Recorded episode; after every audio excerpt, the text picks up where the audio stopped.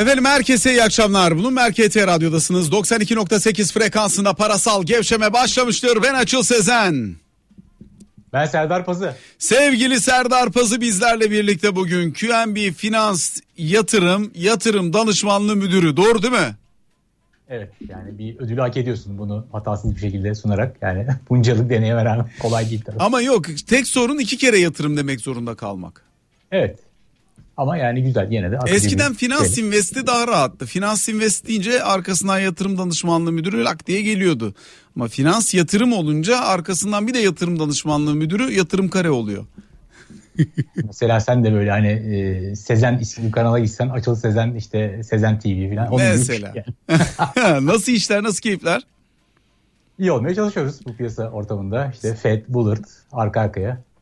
Serdar Pazı Covid atlattı. Geçmiş olsun diyelim öncelikle kendisine. Çok teşekkürler herkese. Ee, ve hakikaten bu işin zorluklarını da yaşamış biri olarak bence e, bu şeyden sarsıntıdan e, herkesin mümkün olduğunca kısa sürede kurtulması için yapılan her türlü çabaya da teşekkür etmek lazım. Bugün gene 1 milyonun üzerinde aşılama olacak gibi görünüyor şu an baktığımızda. E, yaklaşık e, 4 milyon civarında son 3-4 günlük performansımız var. O yüzden soru şu. Hayat normalleşiyor. Piyasa anormalleşiyor.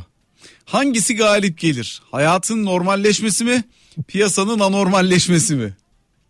Valla hayatın normalleşme isteği fazla ama bu işte en sonunda delta varyantıyla artık hani ister istemez hani piyasa profesyonel olmak böyle ya kısa zaman dilimlerinde hiç böyle okumadığın etmediğin farklı bilim dallarına ya da işte hukuksal bazı terimlere aşina olma çabası. Şimdi hepimiz işte mikrobiyoloji, işte virüs uzmanı vesaire e, kadar olmasa da tabii kısa vadede anlayabilecek, yorumlayabilecek şeye geldik. işte bir varyantın işte etkisi nedir? İşte tek doz aşı ne kadarını e, bunun ortadan kaldırır? İşte hangi aşılar hangi varyantlarda etkili vesaire gibi.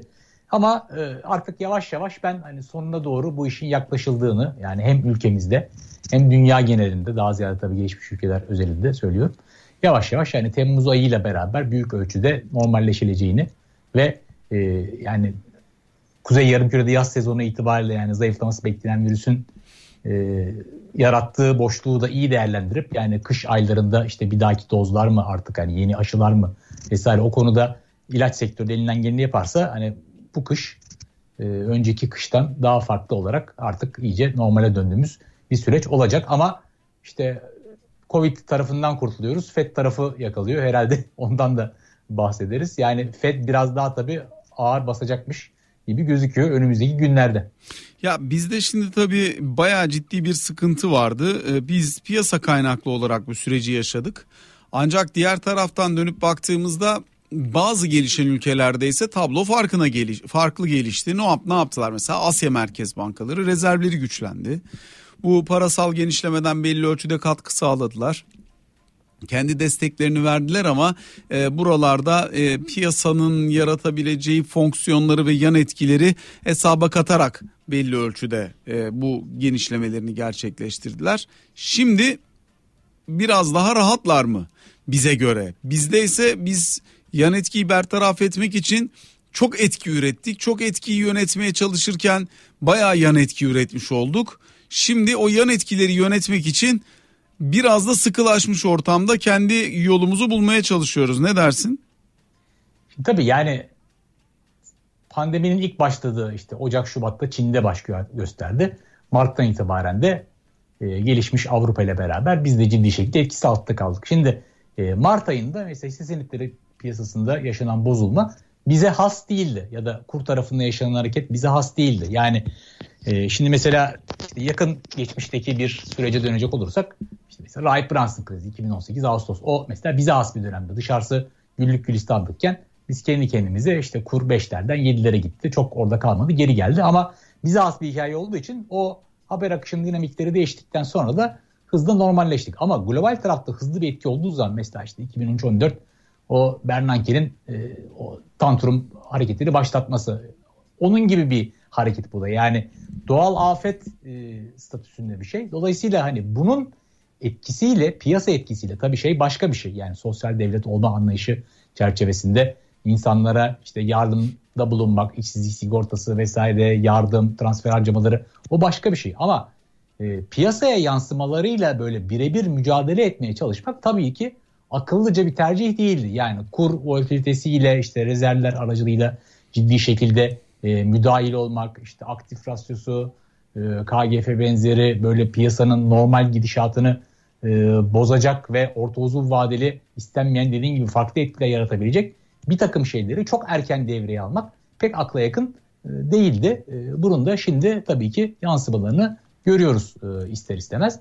E, tabii FED tarafından başlayan dalga ne kadar daha devam edecek? İşte bu hafta içinde başladı ve işte Beyaz Saray yetkilisi, Bullard e, gibi Fed bölge yetkilileri vesaire hani bunlar ciddi şekilde enflasyon tehdidine karşı piyasayı hazırlıyorlar ve piyasayı e, çok hızlı yani ben biraz belki genel kabul görmüş şeyin tersini söyleyeceğim. Yani ufak tefek şoklarla e, çok fazla bozmadan e, piyasayı belirli bir noktaya çekmeye çalıştıklarını ben düşünüyorum. Yani yılın ilk planda, söylediğine.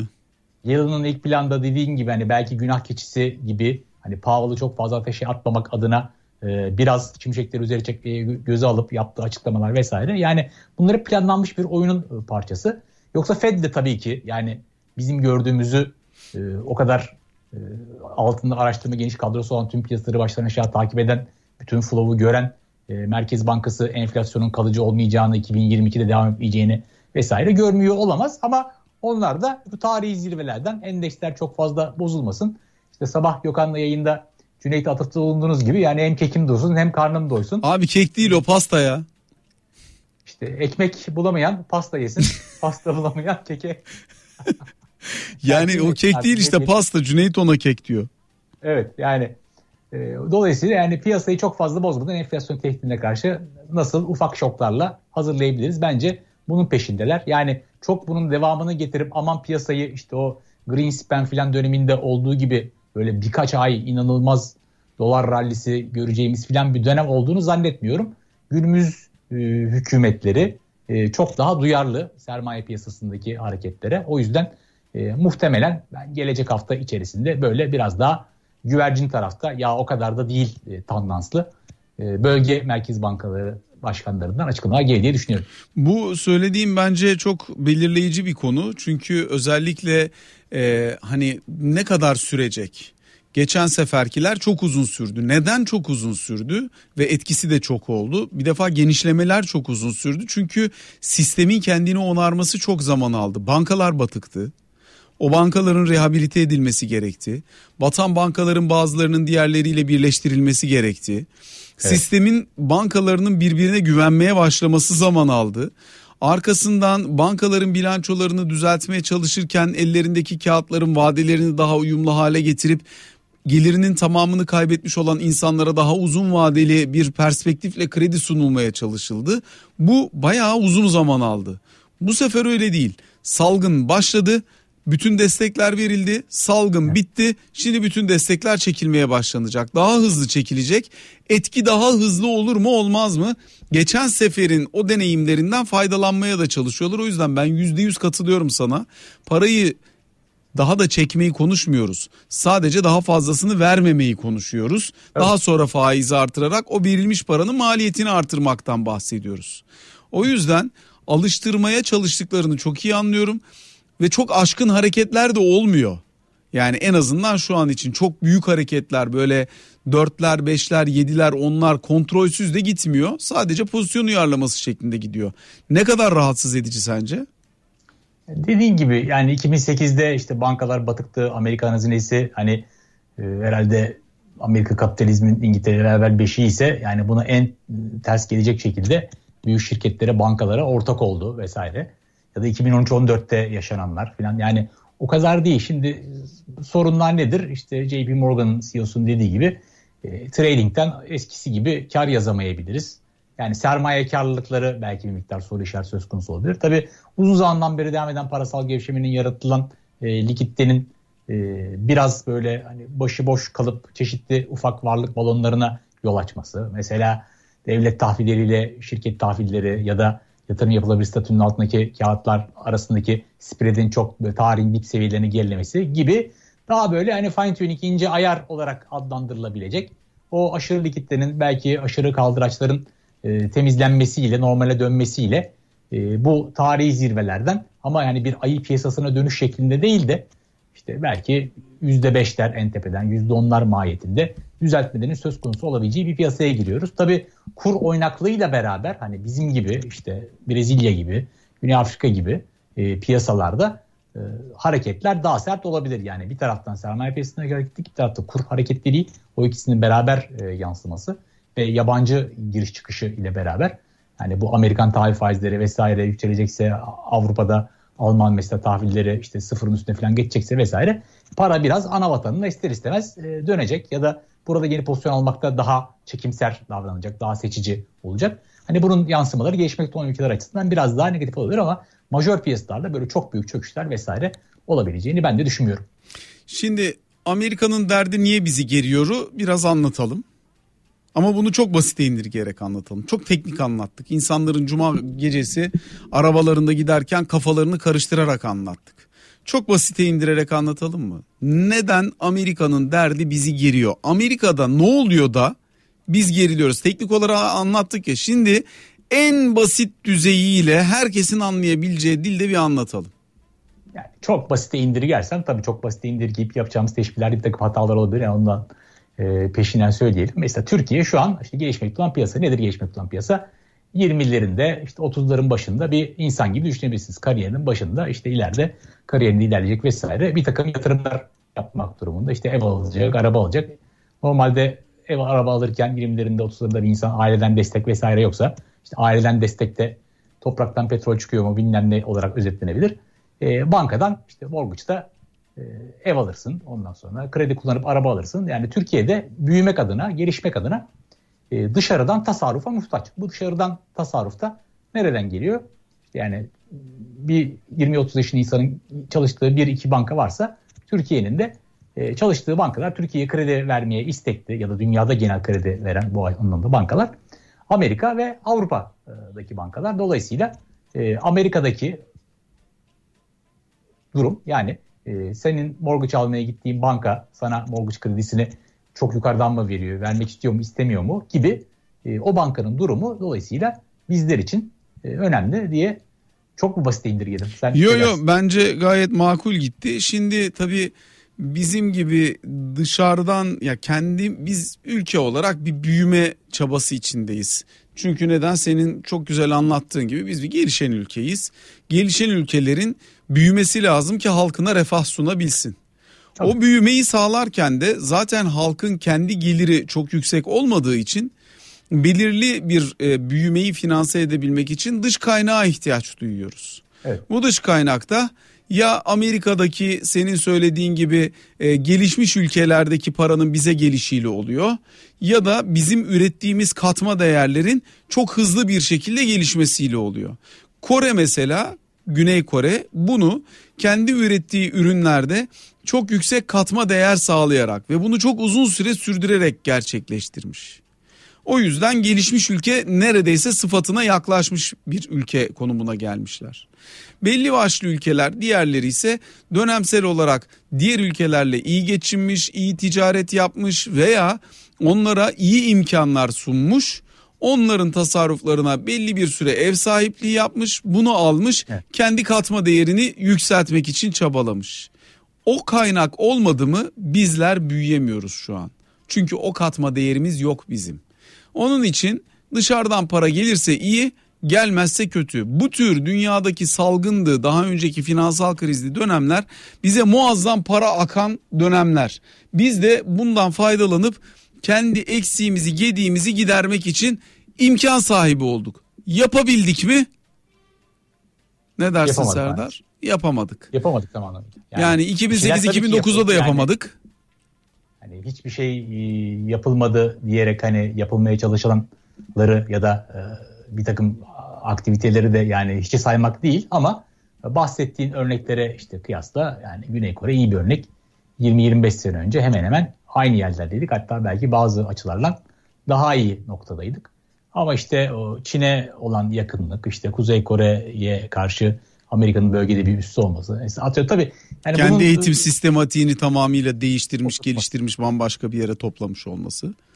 mesela Polonya, Polonya Macaristan adına işte Avrupa'ya yakınlık, Avrupa Birliği hikayesi vesaire. Yani e, her ülkenin tabii yani bu işleri tamamen ekonomiye, e, sermaye piyasalarına, finansa da indirgememek lazım. Hepsinin kendi içinde muhakkak hikayesi, çeşitli jeopolitik e, ilgi odaklarına yakınlık, yürütülen ilişkiler vesaire de tabii var ama e, bu kadar uzun zamandan beri devam eden parasal e, gevşeme ile şu gelinen noktada hani daha iyi bir yerlerde olabilir miydik? Şüphesiz olabilirdik. Şimdi biz o yüzden bugün Amerika ben piyasaya daha fazla para vermeyeceğim dediğinde ya da vereceğim paranın fiyatını yani faizini artıracağım dediğinde bir çalkalanıyoruz. Ama geçen sefer daha çok çalkalanmıştık. Niye? Çünkü geçen sefer Türkiye'nin parlayan bir hikayesi olduğu için deli gibi fon akımı vardı. Şimdi o yok. O yüzden evet. içeride kalmış olan stok çıkar mı çıkmaz mı? Birinci soru bu. Ki orada da pek bir şey kalmadı. Bono'da mesela hiç kalmadı yabancı. TL lehine alınmış hemen hemen hiç pozisyon kalmadı. Hissede yüzde kırklar mı? Hissede yüzde kırklar tabii yani bazı e, hisselerdeki yani halka açıklık oranı ile vesaire düzelttiğiniz zaman yüzde kırklar civarında. Yani e, herhalde işte son 15-20 senenin en düşük seviyeleri yani ve e, daha da acısı maalesef yani çeşitli uzun zamandan beri yani 15-20 yıldan beri Türkiye'de pozisyon taşıyan çeşitli Amerika'daki e, büyük emeklilik fonlarının vesaire hani bu gelinen seviyelere e, rağmen işte dolar bazında herhalde 1.60'lara 1.70'lere geriledik. Yani tarihi gördüğümüz zirvenin işte 2013'te gördüğümüz 5.1'in e, üçte biri değere gerilemiş durumdayız dolar bazında ki yani iyi kötü 2013'ten 2021'e işte bankalar, şirketler vesaire hani nasıl yeni yatırımlar yaptılar, nasıl büyüdüler, tabanlarını genişlettiler, sermayelerini arttırdılar vesaire. Bunlara rağmen halen daha e, azalmakla beraber satış ilgisinde olan ve yani şimdi biz tabii yani yabancı yatırımcının saklama oranı %40 diyoruz. Hani işi ister istemez kısa sürede aktarabilmek adına izleyicilere, dinleyenlere basit değildir diyoruz ama e, o %40'ın kendi içinde hemen kalitesinin de maalesef e, bozulduğunu yani bunun da önemli bir done olduğunu düşünüyorum. Yani 10 e, yıllık, 15 yıllık, 20 yıllık kor ana pozisyonlar bozuluyor. Onun yerine böyle çok kısa vadeli ha işte Merkez Bankası 3-4 ay daha faiz indirmeyecek. Ondan sonra bu faiz farkından faydalanabilir miyiz e, diye adlandırılabilecek. Daha kamikaze, daha yanar döner, daha e, hedge fonların daha dinamik, daha hızlı hareket eden ve böyle 3-6 ayın üzerinde pek fazla bir ülkede e, konumlanmayan daha fırsatçı, oportunist fonlarla e, değişiyor. Bu da finansal stabilite anlamında e, maalesef e, negatif yani. yani kısa vadeki hareketlerden bahsetmiyorum. Hani orta uzun vadeli endeksin oynaklığında kalıcı e, bozulmalardan bahsediyorum. Şimdi bizim açımızdan tabii durumun e, biraz daha önümüzdeki dönemde nasıl şekilleneceği o yüzden önemli. Yani biz bir kendi kırılganlıklarımız nedeniyle zaten yabancı yatırımcı ile aramızda ciddi bir mesafe kaldığını görüyoruz. Bu tür haberler kalanı da zedeleyince bu sefer biz gelecekteki büyümemizi nasıl finanse edeceğiz sorusu çıkıyor karşımıza. Bugün e, Ali Hakan Kara Hoca'nın da bir paylaşımı var. Diyor ki o paylaşımının içerisinde Türkiye diyor tarih boyunca ilk defa diyor net doğrudan yabancı yatırımlarda gayrimenkul dışarıda bırakıldığında eksiye döndü diyor. Yani eskiden bir dönem yılda 20-25 milyar dolar doğrudan yabancı yatırımcı parayı koyuyor Türkiye'den varlık satın alıyor. Bu durumdayken bugün var olanın çıkışıyla beraber e net eksiye doğru dönmüş durumdayız. Bu ilk defa oluyor diyor. Nedendir sence?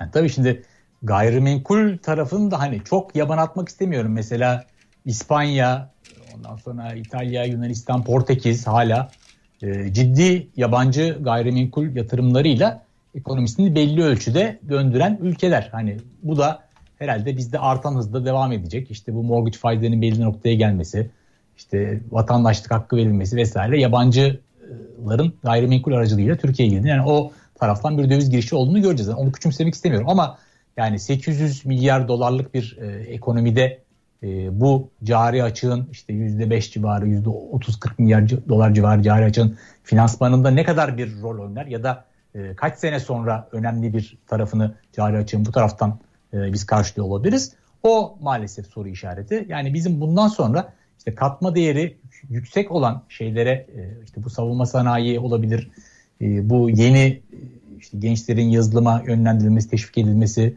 e, çeşitli teknokentler kurulması vesaire gibi yani çok kısa sürede belki sonuç vermeyecek ama orta uzun vadede bizi belirli bir istikrara kavuşturacak ve e, yazılımı e, da bir ihracat kalemi olarak ciddi şekilde bizlere getirecek bir noktada. Diğer taraftan tarımda dışa bağımlılığın hani azaltılması bir önemli unsur diye düşünüyorum. Bu kuraklığa ilişkin işte Türkiye geniş tarımsal araziler olan bir yer yani suyun azaldığı noktada e, ne şekilde biz katma değeri olan ürünler geliştirebiliriz ya da dışarıdan aldıklarımızı içeriden nasıl üretebiliriz bu hibrit tohum vesaire işlerine e, nasıl e, karşı koyabiliriz? İşte tarımı direkt mi sübvanse edeceğiz? Almanya'da Fransa'da Belçika'da ne yapıyorsa onu belki replike etmek yani e, Amerika'yı yeniden keşfetmemek mi en doğrusu vesaire. Yani atılacak çok adım yapılacak çok iş var ve e, kısa vadeli olarak maalesef işte bir 2018'de farklı bir e, kırılım ondan sonra bir toparlanma çabası. Ondan sonra pandemiyle kaybolan son bir buçuk sene. Yani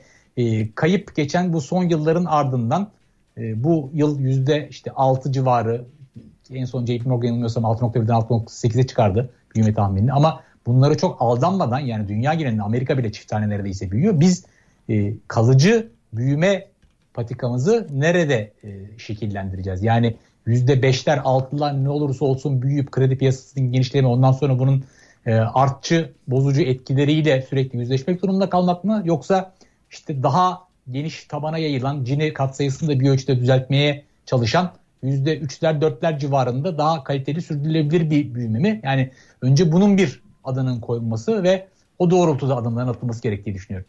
Şimdi 0212 255 59 20 canlı yayın telefon numaramız. Gelen bazı sorularımız var takipçilerimizden. Onları bir hızlı hızlı e, sana sormaya çalışayım. Ali Çakır diyor ki YouTube'dan mesela hayatın normalleşmesi önemli, e, piyasa önemli değil. O da düzelir bir noktada elbette.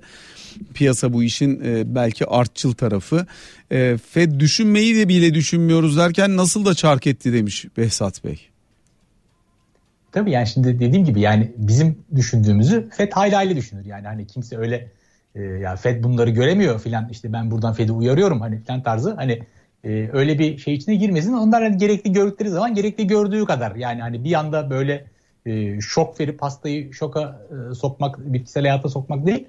E, hastayı ayakta tedavi nasıl ederiz? Ufak dozlarla çok fazla bünyesini metabolizmasını değiştirmeden onun peşinde o iletişimi e, kurmaya çalışıyorlar. Yoksa enflasyonun yani kalıcı olarak arttığı, işte petrolün son yılların zirvesine geldiği, ondan sonra Amerika İran'a ne yaptırım yaparsa İran e, petrol arzının %5'i bu fiyatlar belki 80 dolarlara 90 dolara gidecek. Onun enflasyon üzerine e, ister istemez bozucu etkileri olacak hem de çekirdek, çekirdek göstergelerde de ciddi şekilde bozulma var vesaire. Yani e, FED sadece çok fazla piyasaları bozmadan ufak dozda e, ilaçlarla o iletişimi sağlıyor diye düşünüyorum.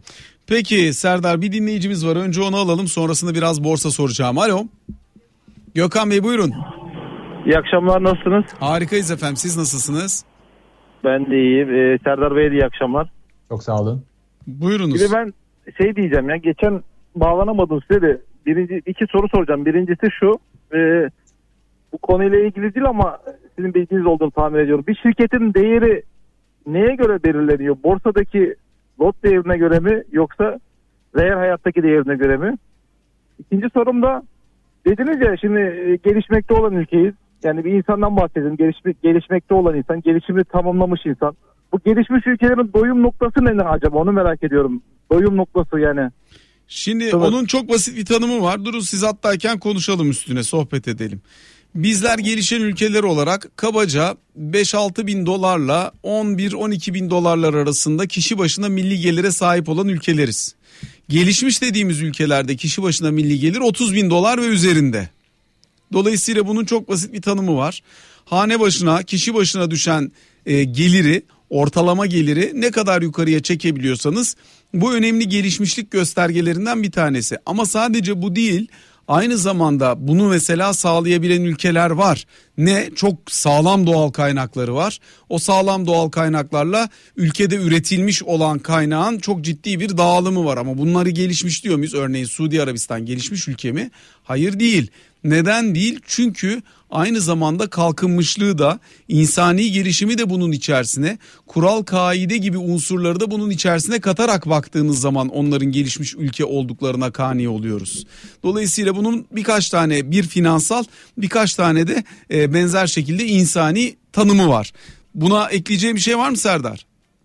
Yok tabii ki yani işte orta gelir tuzağı hani o muzdarip olduğumuz yani 10-11 e, bin işte en fazla 12.500 dolara kadar çıktı yanlış hatırlamıyorsam Türkiye'de e, kişi başına milli gelir. Ondan sonra işte oralara gelmek kolay yani ama bir yerden sonra işte sonrası hani böyle Premier Lig'e, birinci lige e, çıkmak gibi orada rekabet çok fazla. Yani oradan sonra bir katma değer üretip üzerine oraya kadar belki işte kendi kaynaklarını kullanarak, insan gücünü kullanarak gelebiliyorsun ama oradan sonra gelişmiş ülke tarafına geçmek yani hakikaten çok kolay bir şey değil maalesef. Diğer soru neydi? Diğer soru geçmeden bu soruyla ilgili bir devam merak ettim. Şimdi bir zamanlar Türkiye'de kişi başına gelir 10 bin dolardı ama çevremizde birçok insan 10 bin dolar geliri şey yapamıyordu. Ya demek istedi bu kağıt üzerinde mi kalıyor acaba? Yani işte o zaten bizim kalkınmışlık dediğimiz şeyin içerisinde bunlar da var. Toplumun belirli kesimleri arasında o gelirin eşit şekilde dağılımı. Biraz önce Serdar dedi ya Gini kat sayısı diye. O mesela toplumun geniş kesimleri arasında bu gelirin nasıl dağıldığını ölçen bir gösterge bizler açısından. Yani toplumun en zenginleriyle en düşük gelirlileri arasındaki makasın mümkün olduğunca az ama düşük gelirlilerin de gelir düzeyinin yükselmesi temeline dayanacak şekilde az olması gerekir. Yani refahta buluşacak şekilde az olması gerekir. Bu gelişmişlik koşullarından bir tanesi. Yoksa toplumun içinde işte bir dönem Sovyetler Birliği dağıldıktan sonra Kızıl Baronlarda olduğu gibi bir kısmının milyarlarca doları bir kısmının ise yüzlerce doları varsa bu olmuyor. Ona biz eşitlikçi bir dağılım demiyoruz örneğin. O yüzden buralardaki dağılımın eşitli, eşitliği de önemli göstergelerden bir tanesi. Neydi diğer soru? Diğer soru bir şirketin değeri nasıl ha, belirleniyor? Şirket yani, değeri evet. tamam onu soracağınız en doğru isimse Serdar. Ben durdum Serdar anlatsın. Serdar neye göre belirliyoruz bir şirketin değerini? Estağfurullah. Şimdi şirketin bir defter değeri vardır. Yani defter değeri şirketi bugün tasfiye etmeye kalksak işte şirketin masası, sandalyesi, içinde bulunduğu işte daire, arsa, arazi vesaire taşınmazları ondan sonra bütün e, yaptığı yatırımlar alt alta yazıldığı zaman defter değeri. Onun üzerine bir de şirketin marka değeri ekleniyor. Mesela marka değeri yüksek olan şirketlere örnek olarak Tesla verilebilir. Yani Tesla'ya baktığınız zaman bugün Tesla'yı ben kapatıyorum deseniz defter değeri belki e, piyasa değerinin böyle onda biri, yirmide biri filandır. Ama üzerine bir fikir var. O fikir ne? İşte bu adam bir tünel yapacak. İşte Amerika'nın bir ucundan gideceksiniz, öbür ucundan 3-4 saatte çıkacaksınız. Uçaktan daha kısa sürede ya da işte Mars'a yörüngeye bir şey gönderiyorum. Yani diğer hiçbir şirketin yanına daha yaklaşamayacağı e, bir hayal belki ama o hayali gerçekleştirecek teknolojik adımlar da var. İşte bunun en iyi örneklerinden bir tanesi geçmişe yönelik mesela Apple'dır. Yani diğer e, cep telefonları biz sadece mesaj çekerken e, işte birbirimizi arayabilirken e, bir anda e, cep telefonunun aslında ufak bir cebimizde bilgisayar haline getiren işte ilk e, iPhone uygulamasıyla beraber Apple şirkettir. O noktada da yani Apple e, defter değerini yani Apple'ın işte içinde bulunduğu bina, fabrikaları vesaire o gün e, satmaya, likide etmeye kalksanız piyasa değerinin çok üzerinde bir e, marka değeriyle beraber şirket değeri vardı. Eğer bir şirketin mesela kasasında çok para var, arazisi fena değil ama hiç neredeyse böyle şirketler de var. Yani giderek uygun projeler bulamadıkça azalarak ekonomik faaliyetini düşürmeyi deneyen onların defter değerinin bile altına geldiğini göre, görebilirsiniz. Çünkü o şirketlerde bir e, çok fazla gelecek e, yoktur. Yani bir e, bu ortak olmanızı size o hissi uyandıracak bir e, gelecek e, ilişkin proje bir büyüme beklentisi yoktur. O zaman kasasında bulunan nakitten bile daha aşağıda şirketler değerlenebilir. Yani marka değeri ne kadar ana belirleyici o. Peki devam ediyoruz gelen sorularla. Bilal diyor ki Serdar Bey Amerikaları Amerika paraları basıyor ama fazla enflasyonda ihraç ediyor. Bizim neyimiz eksik? Biz neden enflasyonumuzu olmayan ülkelere ihraç edemiyoruz? evet biz işte hani Amerikan doları rezervimiz şu kadar bu kadar diyoruz. Hani başka ülkelerde mesela Tanzanya filan e, Bitcoin'i rezerv para olarak ben kullanmak istiyorum dedi. Yani Uganda dedi galiba. Tanzanya mı dedi? Uganda mı dediler? Galiba ikisi birden yani. Tanzanya atıyorum diğer ülke atıyorum. Uganda ise doğrudur. Ya Ondan peki sonra... Serdar sen birinde yaşayacak şey, olsan Tanzanya'da mı olarak... yaşamak istersin Uganda'da mı? Tanzanya mı Uganda mı? C hiçbiri. Ama birinde yaşayacaksın. Ha, mecburum yani. Evet yani birinden birinde yaşayacaksın. Bari fil dişi sahilleri falan olsa hani Didier Fil dişi güzel yer canım. Bilemiyorum hakikaten hiç yani Bitcoin'e geçmek istemeleri dışında bu ülkeler hakkında deniz kıyısında mıdır değil midir? Yani Sahara'nın altında mıdır üstünde midir? Ama hani vermek istediğim örnek şu. Hani Tanzanya deniz kıyısı bu arada. deniz kıyısı iyi en azından. Yani yazları sayfiye falan. Ee, şöyle yani TL'yi mesela rezerv para olarak kullanmayı düşünen ülke olsa. Yani biz nasıl dolar işte dolar rezervimiz bu kadar oldu azaldı arttı falan diyoruz. Hani e, TL rezervimiz azaldı ama işte bakın böyle ya da biz TL rezerv arttırmayı düşünüyoruz falan yani merkez bankaları olsa o zaman biz de enflasyonumuzu başka ülkelere ihraç edebiliriz. Yani işte majör para birimi ya da gelişmekte olan ülke para birimi olmanın e, şeyi koşulu maalesef bu. Ama Amerika'da yani tabii işi hakikaten ciddi şekilde abartarak yani e, kendi e, tasarruf açığını başkalarının e, emeğiyle başta Çin ve Uzak Doğu Asya olmak üzere e, sınırsız dolar e, basarak kapatıyor. Ama buna karşılık da Çin artık işte belirli bir süre sonunda yani 80'lerin başından beri devam eden döngünün getirdiği yerde artık onda da neredeyse e, sınırsız dolar var ve dünyadaki sınırlı varlıkları o sınırsız e, dolar gücüyle satın alıyor işte Afrika'nın önemli bir kısmı Çin'de yani Çin'le bir gemi yanaştığı bir gemi ayrıldığı bir uçak indiği kalktığı zaman Çin onun mutlaka bir tarafında Avrupa'nın e, bazı taraflarına işte diş geçirmeye çalışıyor işte Arnavutluk ondan sonra Karadağ vesaire yani Avrupa Birliği içinde olmayan yerlere dahi e, Amerika'da ciddi şekilde zaten biliyorsunuz Huawei vesaire o teknoloji tartışmaları yani e, Amerika'nın tabii doları basıyor ama hani bu da e, sonsuz bir e, kendisine e, fırsat yaratmıyor. Bir yerden sonra artık uzak doğu ülkelerinin de biriktirdiği dolar rezervi dönüp kendisine bu sefer ciddi e, jeopolitik bir rakip olarak ortaya çıkmalarına yol açıyor.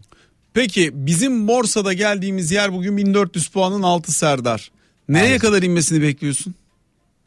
Yani 1400-1470 arası işte 1445 pivot olmak üzere bir bandın içindeydik. Şimdi onun altına e, doğru geldik.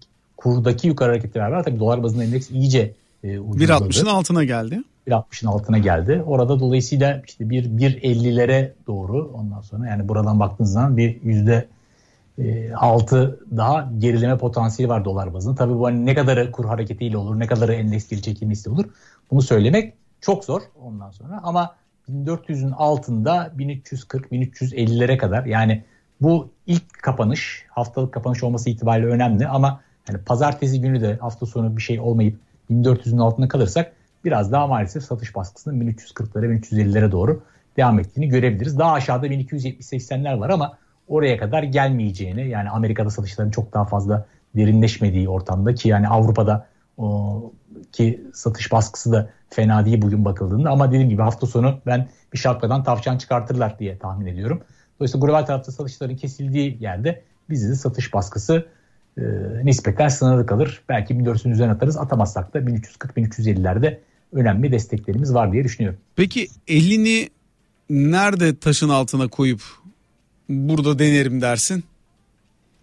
Şimdi tabii biliyorsun genel kural düşen bıçağı tutmaya çalışmazsın. Bir hani dip oluşumu çabası yani e, düşerkenden ziyade yükselirken biraz dibin oluştuğunu gördükten sonra yani birkaç yukarı kapanış görmeyi en azından 1400'ün üzerinde bir kapanış görmeyi e, ben beklerim. Çünkü öbür türlü dediğim gibi yani burada çeşitli ihtimaller dahilinde senaryolardan söz ediyoruz. Yani 1340'tan denedin 1280 oldu. O işte 2-3 e, aylık mevduat getirisinden vazgeçmek anlamına geliyor.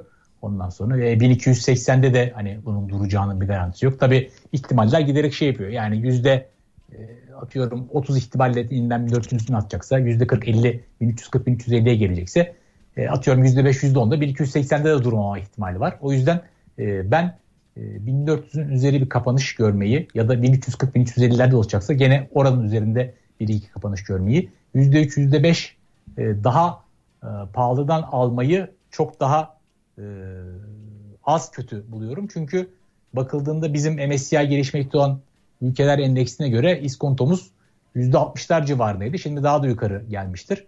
E, bunun %50'ler civarı bir ortalaması var kısa vadeli dengelere bakıldığında. Yani e, ciddi bir yükseliş potansiyeli var. Yani o yüzden %2'yi 3'ü feragat etmek e, ana büyük resimde doğru yönde pozisyon olmak daha önemli diye düşünüyorum.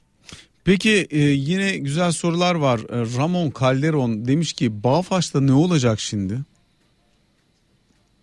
Onu vallahi ben de yani tam anlamıyla bilmiyorum. Yani faaliyete tekrar geçecek mi nasıl geçecek? Burada teknik olarak ne nedir durum Serdar? Yani şu anda hani teknik olarak derken e, şu anda faaliyete durduruldu. Faaliyeti evet. durdurulmuş olan hissede bundan sonra ne olur? Yani tahta da kapatıldı. Tahta kapatıldıktan sonra bunun belli başlı kuralları var. Belirli bir süre sonra serbest marjla açılıyor vesaire gibi unsurlar var. Şimdi bundan sonra ne olacak? Ne olabilir ya da? Pazar ne değişikliğinden sonra. Ne zaman faaliyete geçeceği yani ne kadar süre kapalı kalacağı işte buradaki yabancı pozisyonu varsa krediyle pozisyon varsa ne kadar vesaire yani çok onlar dağıldı herhalde faktörler, bitti o işler. Çok çeşitli faktörler var hani ve maalesef hani çok derinlemesine e, bilgi olan hani katma değerli bir yorum üretebileceğim e, hisse değil ondan sonra ama dediğim gibi yani en belirleyici faktör ne kadar kredili mal var ve ne kadar süre e, tahta kapalı duracak. Peki şimdi devam ediyorum başka başka başka. Ee, salgın zamanının dibinde 1.30'lara gelmiştik. Şimdi 1.59 çok yazık değil mi diyorlar hakikaten dolar bazında. Evet ama yani endeks gitmediği için değil o. Yani endeks bayağı e, toparladı dibinden TL bazında bakarsak ama kur o kadar sert yukarı gitti ki sorun ondan kaynaklandı. Bir 5 dakikalık aramız var. O 5 dakikalık arada biz yine sosyal medya üzerinden gelen soruları yanıtlamaya çalışırız. Sonrasında ise 0212 255 59 20 numaralı telefondayız bekleriz. Efendim tekrar sizlerle birlikteyiz. Bloomberg HT Radyo'da Parasal Gevşemenin de son bölümündeyiz. Ben Açıl Sezen. Ben Serdar Pazar. Serdar bu ara ne okuyorsun? Yalnız parasal gevşeme program adının da hani böyle yavaş yavaş parasal gevşemenin de sonuna geliyoruz ya hani. Parasal gevşemenin sonuna bir... gelinmez Serdar. Geliyor zannedersin gelemezsin. Bak onca faiz yani... artırdılar onu yaptılar bunu yaptılar falan ne oldu? Sonunda gene geri geldi parasal gevşeme. Yani şöyle bir tapering falan mı? Yani son tapering. Tapering, tuypering bilmem abi. Sonuçta bizim programın adı parasal gevşeme. İsteyen istediği kadar gevşeyebilir bu programda. Ne okuyorsun abi? Hatırlıyor musun? Özgür Altun'un şey vardı bak şimdi biraz konuyu dağıtıyorum ama Tales from the Dark Side diye hani. Evet abi. Star Wars şeyinden ondan sonra buna şey demişler yani Dark Side hani piyasa düşüyor işte ayı piyasası böyle birkaç sene gitti ondan sonra. Piyasa toparlarken ne oldu Dark Side falan diyor. Ya diyor adam bu film şey yani hani Ee, ne alakası var yani illa ben hani piyasa kötü olduğu zaman ki kendisi de hani çok iyi Türkiye'yi hani çok da özledik ya vallahi tabii, Serdar tabii. Özgür'ü çok çok yani sevdiğimiz bir adamdı hakikaten. Çeşitli şirketlerin çok büyük katkısı olmuş bir arkadaşımızdır. Ben bu aralar ne okuyorum? Vallahi yatırım şirketleri raporları dışında hani pek bir şey maalesef okumaya vakit, kalmıyor. kalmıyor mu? Vakit kalmıyor maalesef. Yani arada sırada okumaya çalıştım. Romanlar var klasiklerden eski hani Koromozov kardeşler. Tamamlayamadım. Tutunamayanlar vesaire. Ha öyle diyorsun. Dostoyevski'den vesaire. Ama işte dediğim çok ağır gidiyor yani vakit kalmıyor maalesef. Yani biz hani okumak işimizin bir parçası tüm medyayı neredeyse takip etmeye, tüm piyasaları hemen hemen takip etmeye çalıştığımız için e, ve yani giderek tabii gözler de bozuluyor ister istemez. Yani Kaç gözlerin? Daha iki buçuk. Miyop. Hipermetrop. Ha hipermetrop. Yakın geldi iki buçuk geldi ya da. Tabii tabii. Evet o biraz sıkıntı tabii. Yaşlı da alakası var gerçi ama. Olmaz. Evet. İşte sürekli bilgisayar kullanımıyla alakası var maalesef. Ya doğru. Astigmatı falan da çok az duruyor. Ben geçen sene göz ameliyatı oldum ama geri geldi galiba. Ee, eskisine yakın bir şeyim var. O kadar fazla olmasa da e, rahatsızlığım var yani. Sesli kitap, audiobook işine biraz daha belki hani böyle işte sabahları yürüyüş ya da akşamları yürüyüş yaparken falan hani o daha Abi bir şey diyeyim mi? Ben onunla çok güzel uyuyorum ya yani böyle birkaç kere niyetlendim. Seviyorum da aslında. Arabada giderken mesela şey yapayım diyorum böyle dinleyeyim falan diyorum. Abi direkt uyuyorum. Bir de ben dünyanın en hızlı uyuyan insanlarından biri olduğum için şey vardı bilir misin sen ya bu Azericesi çevrilmiş şey diye Kahraman ikili diye bir animasyon filmi. Sen de besteyle hmm. izleyebilirsin belki bir süre sonra. ee, çok iyi böyle bir affedilen bir yılbaşı hindisinin hikayesini anlatıyor. Orada Amerikan başkanının bir kızı var. Amerikan başkanının kızı bir anda uykusu geldiği anda e, uykum geldi deyip çat diye uyu veriyor. Anında gidiyor ama. Ondan sonra bunu Azerice'ye çevirmişler ve şey olmuş. Azericesi yuhum gelir diyor. Aa yuhum gelir deyip çat diye gidiyor kafa. ben aynen onun gibiyim. Anında yukum geliyor anında gidiyorum. O yüzden sesli kitap maalesef bana göre değil. Birkaç kere denedim ama olmuyor yani. Hemen yuhum geliyor. Abi sesli kitabı da bir şey hani atıyorum böyle Bülent Ortaçgil, Rutkay Aziz filan tarzı bir şey okuyorsa böyle daha heyecanlı, eğlenceli ne bileyim işte böyle Mehmet Ali Erbil filan tarzı bir yani Okan Bayülgen tarzı ve daha hani uyanık tutacak hareketli enerjik bir sesin belki yoksa Abi isterse yani, Speedy Gonzales seslendirsin olmuyor fark etmiyor bende ya. Anladım. Onu sarabiliyorsun ya ileri, ileri mesela bir, bir buçuk kat iki kat hızla falan da dinleyebiliyorsun mesela. Evet. Annem bu hızla dır dır dır dır falan diye geliyor kulağına. Onda bile uyuyorum yani. Onda da yani böyle maalesef olmadı o iş bende ya. O zaman uykun geldiğinde böyle bir Hollywood bildiğin prodüksiyonun Azericesini seyret. Direkt uyanırsın yani gülmekten. Yokum geliyor. Alo. Mustafa Bey bu akşamın son dinleyicisi sizsiniz. Teşekkürler. Ne kazandım? Valla Serdar Pazı'ya inanmazsınız bir soru sorma hakkı kazandınız ki bu dünyadaki herhangi bir şeyle e, ölçülemez değerde. Serdar Bey'e şimdiden teşekkür ediyorum. Keşke öyleyse. yerinizde ben olsam da Serdar Pazı'ya bir soru daha sorabilsem. Estağfurullah. E, hakkımızı devredebilirim. Sizin benden daha iyi soru soracağınız kesindir. Estağfurullah yok artık sizin hakkınız sizin olsun. Buyurunuz. Teşekkürler. Programın baş kısmını kaçırdım konuşulduysa kusura bakmayın. Şimdi biz sade vatandaş olarak e, hani borsadır vesairedir çok günlük e, işlemler yapma takip etme konusunda başarılı olamıyoruz. Bununla birlikte FED bir şey yapıyor. Bizim Merkez Bankası bir şeyler yapıyor. E, reel olarak elimizdeki paranın ve önümüzdeki aylarda gelecek maaşımızın eridiğini hissediyorum. Eriyeceğini hissediyorum, erimeye devam edeceğini hissediyorum. Doğru mu hissediyorum? Buna karşı e, basit, sade vatandaşın, basit fikirli vatandaşın alacağı önlem nedir en basitinden anlamak istiyorum. Harika bir soru bu ya. Gerçekten harika bir soru. Diyor ki dinleyicimiz ya beni vatandaş olarak bu kurun gidişi nasıl etkiliyor? Ben buradaki oluşabilecek ekstra etkilerden kendi gelirimi nasıl koruyabilirim? Ne dersin Serdar? İşte yani TL'ye duyulan güvenin azalmasıyla beraber işte herkes yani kendi yatırımlarının büyüklüğü ya da yatırım dünyasında bakışı çerçevesinde yani sermaye piyasalarına hiç yatkın olmayan insanlar gittiler işte ev aldılar, araba aldılar, arsa aldılar, tarla aldılar. Ondan sonra yani bir varlık olsun da en azından işte onun e, değeri e, TL karşısında e, dolar ne kadar gidiyorsa, euro ne kadar gidiyorsa ona karşı korur beni diye. İşte daha bankacılık sistemi içinde olan sermaye piyasalarının içinde olanlar işte Eurobond aldılar, döviz mevduatlarını arttırdılar vesaire. Yani e, şeyler, seçenekler bunlar. Yani altın e, Türk yatırımcısının her zaman e, rağbet gösterdiği ve e, dünyada dolarla kote edildiği için hani belirli ölçüde TL'nin değer kaybına e, karşı koruma sağlayan. Abi ama şimdi diyor ki bak birikimim birikimi birikimim yok diyor. Ben sade vatandaşım. Gün içinde de bir şey takip edemiyorum. Ama bir yandan da param eriyor diye korkuyorum. Ne yapacağım ben diyor. İşte bankadan mortgage kredisiyle ev alıp. Alır mısın sen şu dönemde ev? Uygun kredi bulursam alırım. Bu dönem sence ev almak için iyi bir zaman mı yani? Yani iyi bir müteahhit arkadaşımın lafıdır. Yani hiçbir zaman doğru zaman değildir. O yüzden her zaman doğru zamandır. Hmm, anladım. Ama müteahhit olduğundan söylemiş olmasın bu lafı? yok yok. Yeni projesi olmasa da Anlıyorum. Yani şöyle düşün yani mesela üretici fiyat endeksi değil mi? Kaç yüzde otuzların üzerinde. Evet. Sen şimdi e, ihracatçısın ya da fabrikamda üretim yapıyorsun. İşte dışarıdan arama ithal ediyorsun. Yani senin e, üretim maliyetin yüzde otuz otuz beş artıyor. Sen şimdi 18-19'da mevduat yapar mısın? Niye yaparsın? Yapmazsın. Hatta bilakis hani bankadan 18-19 KGF vesaire bir şeyi bulayım da hani onunla da gideyim stok yapayım.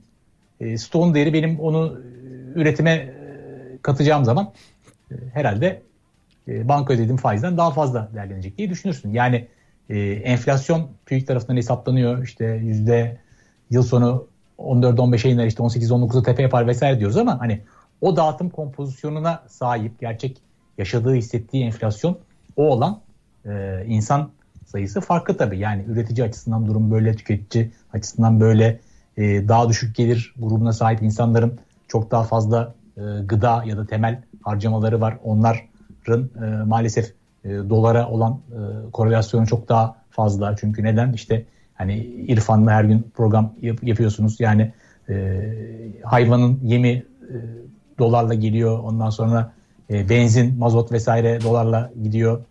E, tarım çok ciddi dışarıdan ithal etmek durumdayız. Hububat vesaire. Yani ister istemez e, dar gelir grubu için ki hani Türkiye'de %40'ın üzerinde e, asgari ücret alan ve asgari ücretin iki katına kadar olan e, gelir de sahip insanlarla %70-80'e ulaşıyor. E, bunların e, gıda kompozisyonu kendi harcamaları içinde yarıya yakın belki daha fazla yani o yüzden onların enflasyonu farklı açıklanan resmi rakamlardan. Haski diyor ki banka üzerinden Eurobond alınır mı bu süreçte? Banka üzerinden Eurobond tabii ki alınır. Yani DTH getirisini gerekli görmüyorsunuz. Kısa vadeli tahvilleri özellikle yani bir yıllık iki yıllık tahvillere öyle bir talep var ki e, yani ben hani şunu öneriyorum böyle biraz daha 3 yıllık 4 yıllık tahvillere gidilmesi ve 3 yıllık 4 yıllık dediğiniz tahvilin aslında riski bir sene iki sene çünkü iki sene kala DTH alternatif olarak bankalar tarafından kapalı uçlu fonlar işte bireysel e, büyük yatırımcılar tarafından ya da e, kurumsal yatırımcılar tarafından onlar e, gelir vergisi değil kurumlar vergisi ödüyor. E, öyle bir takım avantajları var. E, onlara kapalı uçlu fonlar yapılıyor. İki yıllık tahvil alıyor, konuluyor. Dolayısıyla hani Fed ne derse desin bir yıllık iki yıllık bizim tahvilde hani top patlasa etki etmez derler. Onun gibi yani e, O faizini alıyorsun. 3-4 yıllık ya da 5 yıllık aldığınız tahvilin e, fiili riski birkaç sene ondan sonra zaten DTH'dan çok farklı bir e, yere gitmiyor. Fed ne derse desin dünyada ne olursa olsun. Sevgili Serdar Pazı sana çok çok teşekkür ediyoruz. Bu akşamı Ben bizlerle birlikte geçirdiğin için. Ancak sana veda etmeden önce senin gibi bir rock gönüllüsünden bu akşamın şanına yakışır bir şarkı istiyoruz. Sence ne olur?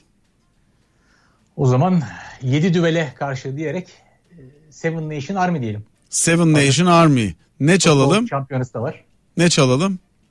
Seven Nation Army şarkının adı. Ha şarkı ha şarkı Seven Na- o grup değil miydi ya Seven Nation Army?